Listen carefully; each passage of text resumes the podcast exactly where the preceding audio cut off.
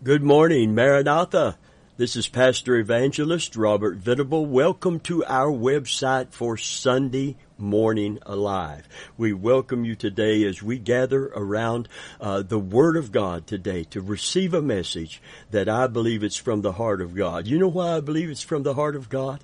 Amen. Because it's in the Word of God. The Scripture said all all scripture said of itself, all scripture is God breathed. It's inspired, God breathed. Hallelujah.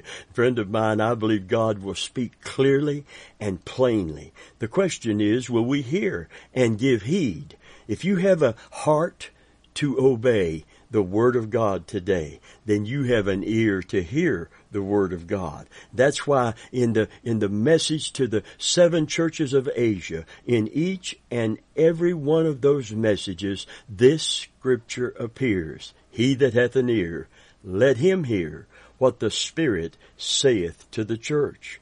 Amen. I believe the Holy Spirit is speaking loud and clear today. I believe Jesus' call today, amen, is clarion and clear. I believe God is speaking and the voice of the Lord, hallelujah, like a clap of thunder is, is speaking loud and clear. And you know what I'm told to do as a minister of the gospel? To lift up my voice as a trumpet. Praise God. So I want to call uh, you today to hear this message from the Word of God, and I pray that you will heed this message today.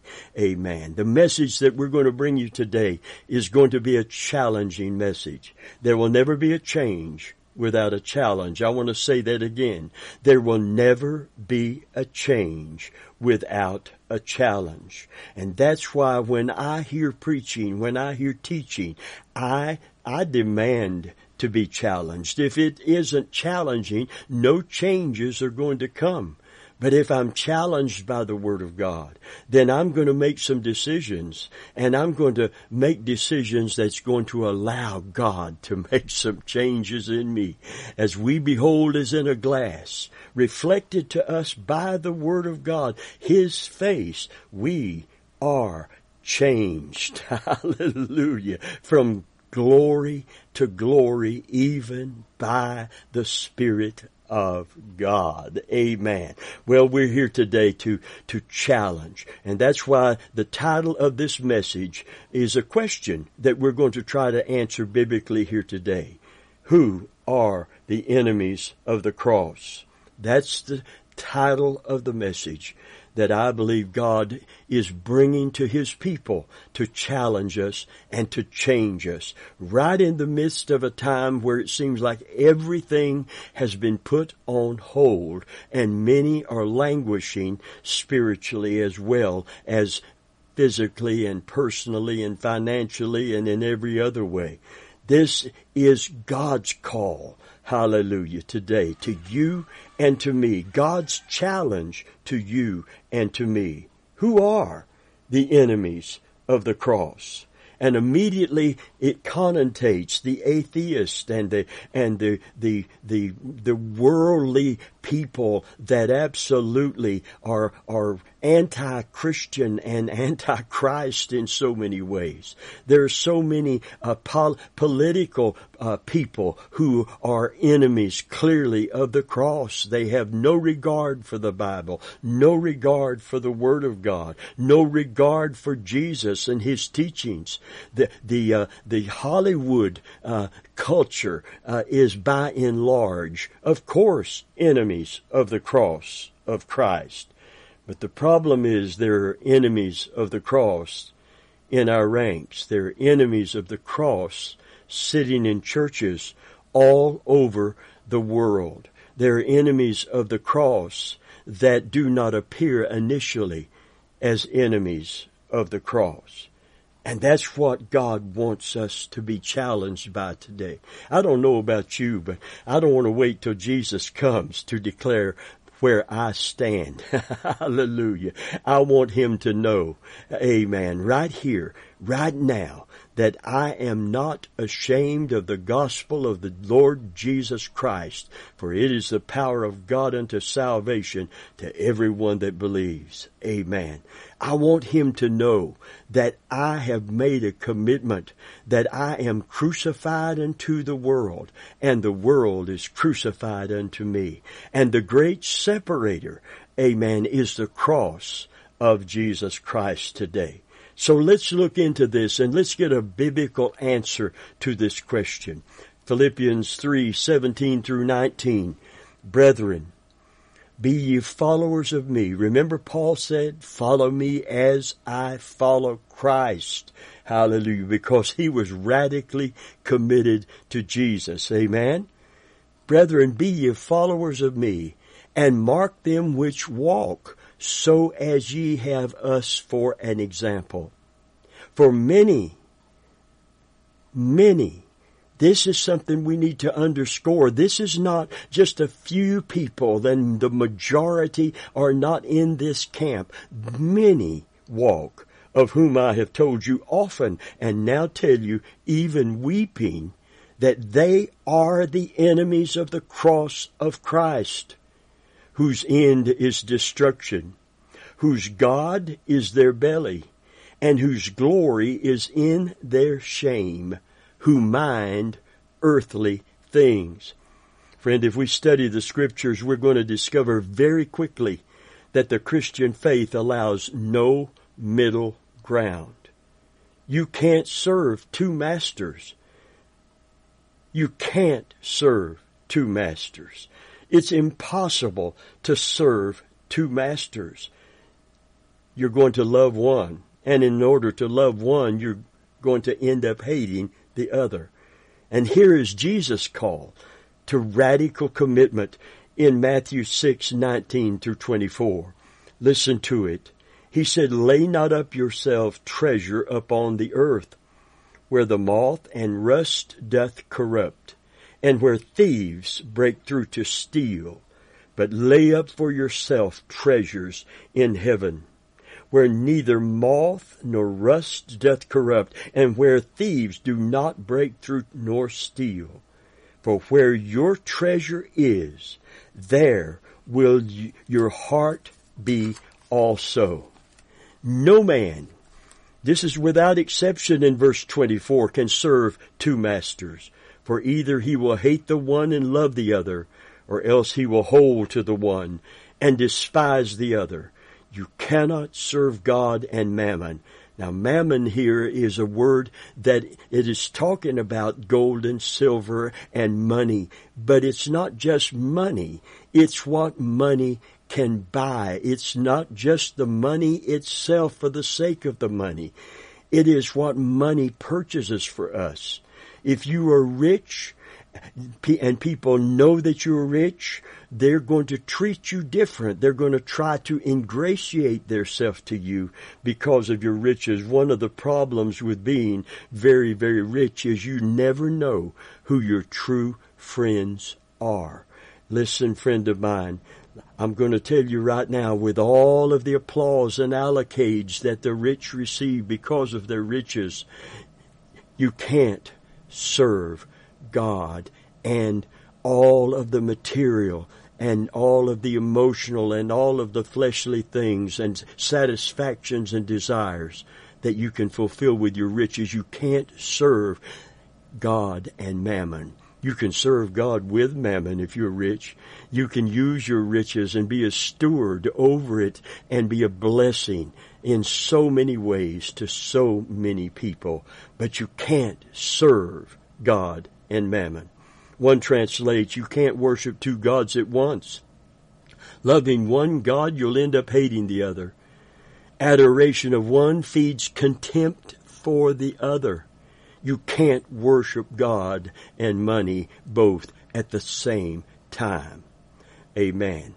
Romans 6:16 brings this out really perfectly to me.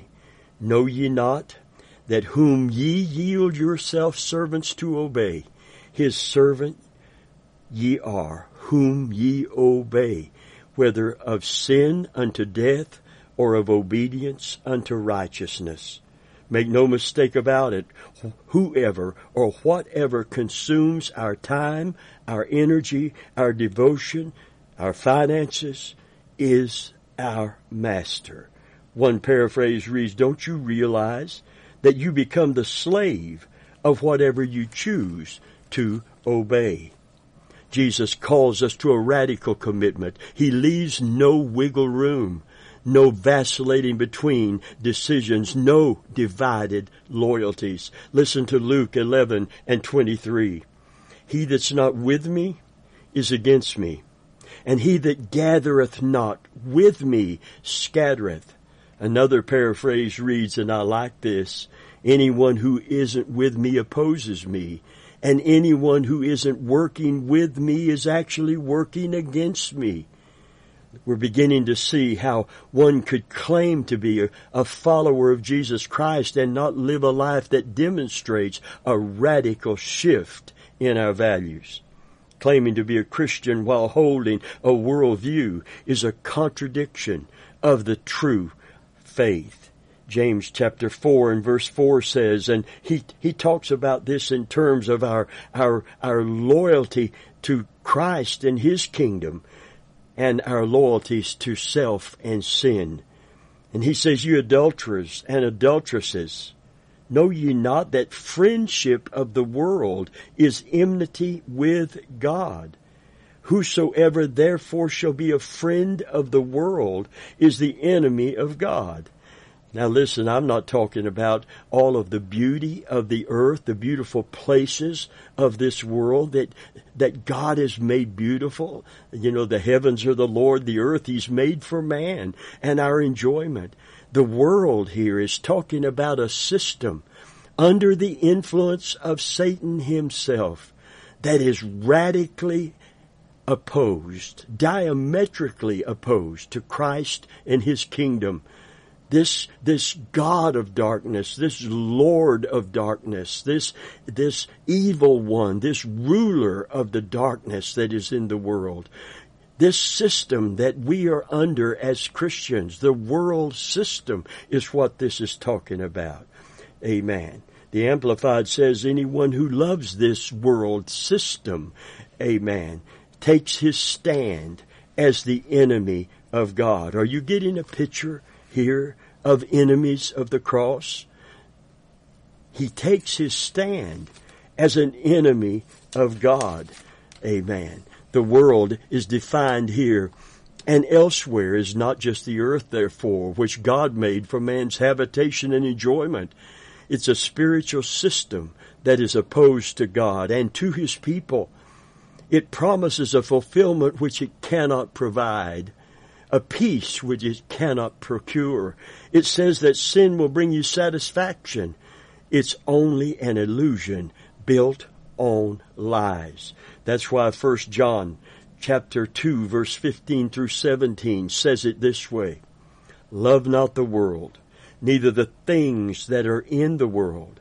If any man love the world, the love of the Father is not in him.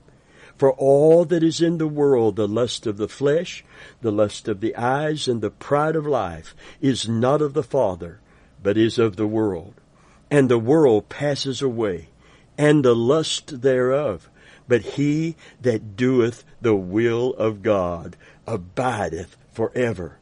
O oh, dear friend, the cross where Jesus died for our sins stands as a symbol of our liberation from sin's slavery and servitude, to claim the benefits of Christ's atoning death, and to live, to live differently.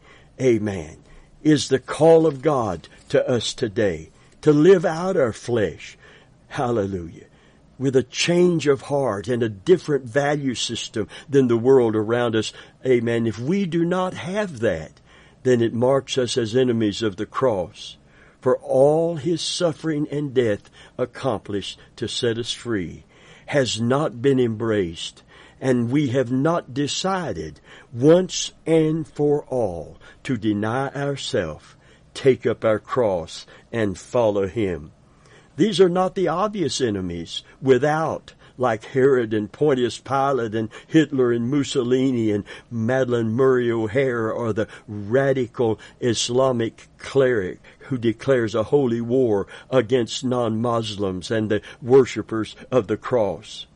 We, as true believers, do not worship the cross, but Christ who died on it. The cross is the symbol of our liberation, our redemption, and victory over Satan and sin's bondage. These enemies of the cross are professing Christians as well, whose lives betray their true loyalties. One paraphrase of our text reads this way, Dear brothers and sisters, pattern your lives after mine and learn from those who follow our example. For I've told you often before, and I say it again with tears in my eyes, that there are many which conduct shows they are really enemies of the cross of Christ. They're headed for destruction. Their God is their appetite. They brag about shameful things. They think only about life here on earth. Notice that Paul says many walk this way. Many are the enemies of the cross of Christ. He doesn't say there are few who walk this way. He says there are many that walk in this way. Many suggestions have been made as to what specific group of people Paul has in mind. And I believe that we can narrow it uh, here to not only the world and all of those people who oppose God and the concept of God and the Bible as His holy inerrant word and, and the church and, and all of those things that we're supposed to be embracing and representing. And I don't, I don't, I don't believe that we can specifically narrow it down to one group, but I do believe that he is also referring to professing Christians whose lifestyle betrays the cross of Jesus Christ. There were people like this around in Paul's day, and unfortunately there are people like this around in our day. Some describe them this way. These are people who say they're friends of Christ and the cross of Christ, who advocate Christ, who identify with Christ, whose names are on the church roll, who want spiritual leadership positions, but they are enemies of the cross of Christ. They are very subtle. It takes discernment to recognize them. Listen to C.H. Spurgeon's words about this same group of people. He said, Beloved, I'd rather have a thousand devils out of the church than have one in it. I do not care about all the adversaries outside. Our greatest cause of fear is from the crafty wolves in sheep's clothing that devour the flock. It is against such that we should denounce in holy wrath and solemn sentence of divine indignation. For such we would shed our bitterest tears of sorrow. They are enemies of the cross of Christ. Friend, the apostle Paul goes on to say that he's told the Philippians often about these types of people, enemies of the cross. It's a theme we see throughout the New Testament. There are those who profess Jesus Christ, but are spiritual counterfeits. There are false teachers out there. Many live as enemies of the cross of Jesus, and we need to be aware that not everyone who professes the name of Christ actually belongs to Him. And Jesus warned us not only about false people, but false prophets in Matthew 7 and verse 15. He said, beware of false prophets who come to you in sheep's clothing, but inwardly they are ravenous wolves. They may appear harmless at first, but they are destructive and deadly. Jesus told us to beware of false prophets. We need to watch out. Amen. We need to have a heads up from Jesus today. Peter also warned us about false teachers in 2 Peter 2 and verse 1. Listen, but there were also false prophets among the people. Even there will be false, even as there will be false teachers among you who will secretly bring in destructive heresies, even denying the Lord who bought them and bring on themselves swift destruction. Paul is asking the Philippians in question, where is your ambition focused? On things of the earth, which are temporal and passing away, or the things of heaven, which are eternal and have everlasting value? Remember, ultimately, there's only two possible ambitions, either His glory, Jesus-centered ambition, or our own glory, self-centered ambition. It's not wrong to desire marriage, a family, a meaningful career, and nicer things in life, or even a successful ministry that grows and touches the lives of many. Indeed, it's entirely appropriate and, and acceptable that we should have these and other ambitions. But when such ambitions take us from Christ and His glory and God and His kingdom of righteousness. Amen. When we begin to focus on simply the material and the physical instead of the spiritual and the eternal, then we are on dangerous ground. It's a slippery slope that ultimately, if not addressed and corrected, will cause us to become literal enemies of the cross of Christ. Paul's challenge for us is to examine our values and our life and our behavior in light of the cross. One writer comments on the current seeker friendly movement that is attracting so many. And he says in the modern church of the new millennium, there's a sort of pseudo spiritual reassurance. I'm okay. You're okay. God loves us just the way we are and wants to bless us and give us everything our flesh craves. Does that sound familiar today? That only religion can give. Enemies of the cross want a steady diet of positive, inspirational self-help messages. They want to feel good about themselves, about what they want in this life, and they want their church experience to reinforce those feelings. And most church leaders strive to make sure they get just what they want. Because they know you have to keep people happy if you're going to keep them coming back and continue to support the institution. Their God is their own desires. And they care only for earthly things of this world. In other words, they aren't too concerned about what the God of the universe wants. And they have no real eternal spiritual perspective, but they're too wrapped up in what this present world has to offer. The modern day message of just gaining wealth and getting things, and that that's what God's greatest desire for His people is, is heresy, plain and simple.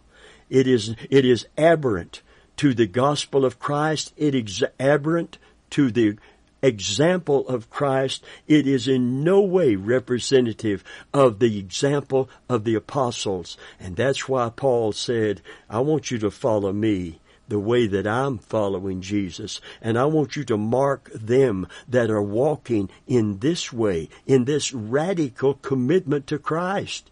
Not this kind of wishy-washy, I, I, I only want Jesus for what's in it for me. I don't care about His glory. I don't care about His honor. I don't care about His cross. Amen.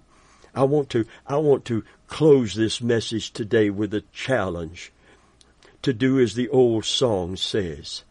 I will cling to the old rugged cross and exchange it someday for a crown. Listen to what Paul said in Galatians 6 and verse 14. He said, But God forbid that I should glory, save in the cross of our Lord Jesus Christ, by whom the world is crucified unto me, and I unto the world. A.W. Tozer talked about the cross, old and new. Here's what he said. From this new cross has sprung a new philosophy of the Christian life. And from that new philosophy has come a new evangelical technique, a new type of meeting and a new type of preaching. This new evangelism employs the same language as of the old, but its content is not the same, and the emphasis not as before. The new cross encourages a new and entirely different evangelistic approach. The evangelist does not demand abnegation of the old life before the new life can be received. He preaches not contrast, but similarities. He seeks to key into public view the same thing the world does, only on a higher level. Whatever the sin mad world happens to be clamoring after at the moment is cleverly shown to be the very thing the gospel offers. Somebody say amen. There's a teaching out there that God wants every child of His to be as affluent and rich. And listen, God wants to bless you. Don't get me wrong, but we're there. There's a teaching that says we're to be just like the Hollywood crowd. We're to be just like the the the the rich and affluent of this world, walking in pride and with their mind only on earthly things. Listen, the new cross does not slay the sinner. It simply redirects him, he says it gears him to be a cleaner and jollier way, to a cleaner and jollier way of living, and saves his self-respect. The Christian message is slanted in the direction of the current vogue in order to make it acceptable to the public. The philosophy back of this kind of thing may be sincere, but its, its sincerity does not save it from being false. It's false because it's blind it misses completely the whole meaning of the cross. Listen, he says, and I love this because it is so true today. The old cross is a symbol of death. It stands for the abrupt, violent end of a human being. The man in Roman times who took the cross and started down the road has already said goodbye to his friends. He's not coming back. He's not going to have his life redirected he's going to have his life ended. The cross made no compromise, modified nothing, spared nothing. It slew all the man completely and for good. It did not try to keep him on good terms with the victim. It struck cruel and hard, and when it had finished its work, the man was no more. Remember what the apostle Paul said? It's no more I that live, I'm dead, and yet I'm alive, more alive than I've ever been, but it's no more I that live, but Christ that liveth in me. Praise God. Listen, Tozer went on to say the race of Adam is under the death sentence. There's no com- commuting. There's no escape. God cannot approve any fruits of sin however innocent they may appear or beautiful to the eyes of men, God salvages the individual by liquidating him and then raising him again to the newness of life. That evangelism which draws friendly parallels between the ways of God and the ways of men is false to the Bible and cruel to the soul of its hearers. The faith of Christ does not parallel the world, it intersects it in coming to Jesus, we do not bring our old life to a higher plane. we, we leave it on a cross. Oh, praise God. When Jesus said, if you're going to follow me, you got to deny yourself. That's the crucifixion of the flesh. Hallelujah. That's the putting of the old man on the cross so that we can take up our cross and follow Jesus. We who preach the gospel must not think of ourselves as public relation agents sent to establish goodwill between Christ and the world. We dare not imagine ourselves commissioned to make Jesus acceptable to big business, the press, the world of sports, or modern entertainment. We are not diplomats. Hallelujah. But prophets. And our message is not a suggestion. It is an ultimatum. Today, the world needs to realize that they are lost in need of a Savior. And our message to them is that while that is absolutely true, thank God, God has provided a lamb. God has sent a, sent a Savior, and the Savior is the suffering servant. of Isaiah 53. He was wounded for our transgressions. He was bruised for our iniquity. The chastisement of our peace was upon him. Listen, Jesus has come to seek and to save that which was lost and to sanctify the people who saves, he saves. So that through the washing of water by the word, he might present us unto himself a holy people, a separated people, a sanctified people, a church without spot, without blemish, but that she might be holy, a worthy bride for a worthy groom.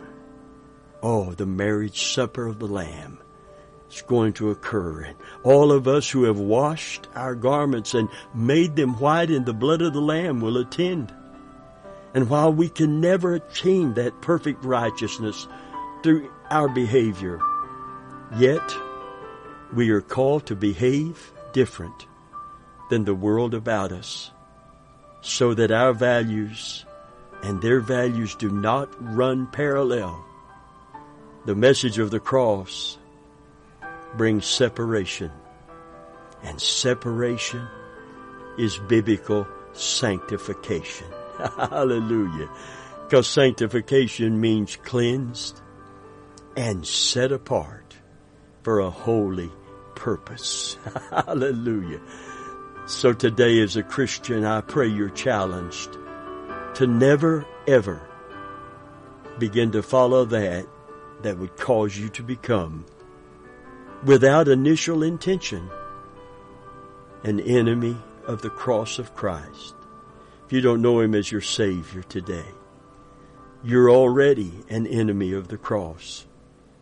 But you can embrace the cross. You can come to Jesus. You can repent of your sin, accept Him as your Lord and Savior, and you can take up your cross and follow Him in Jesus' name.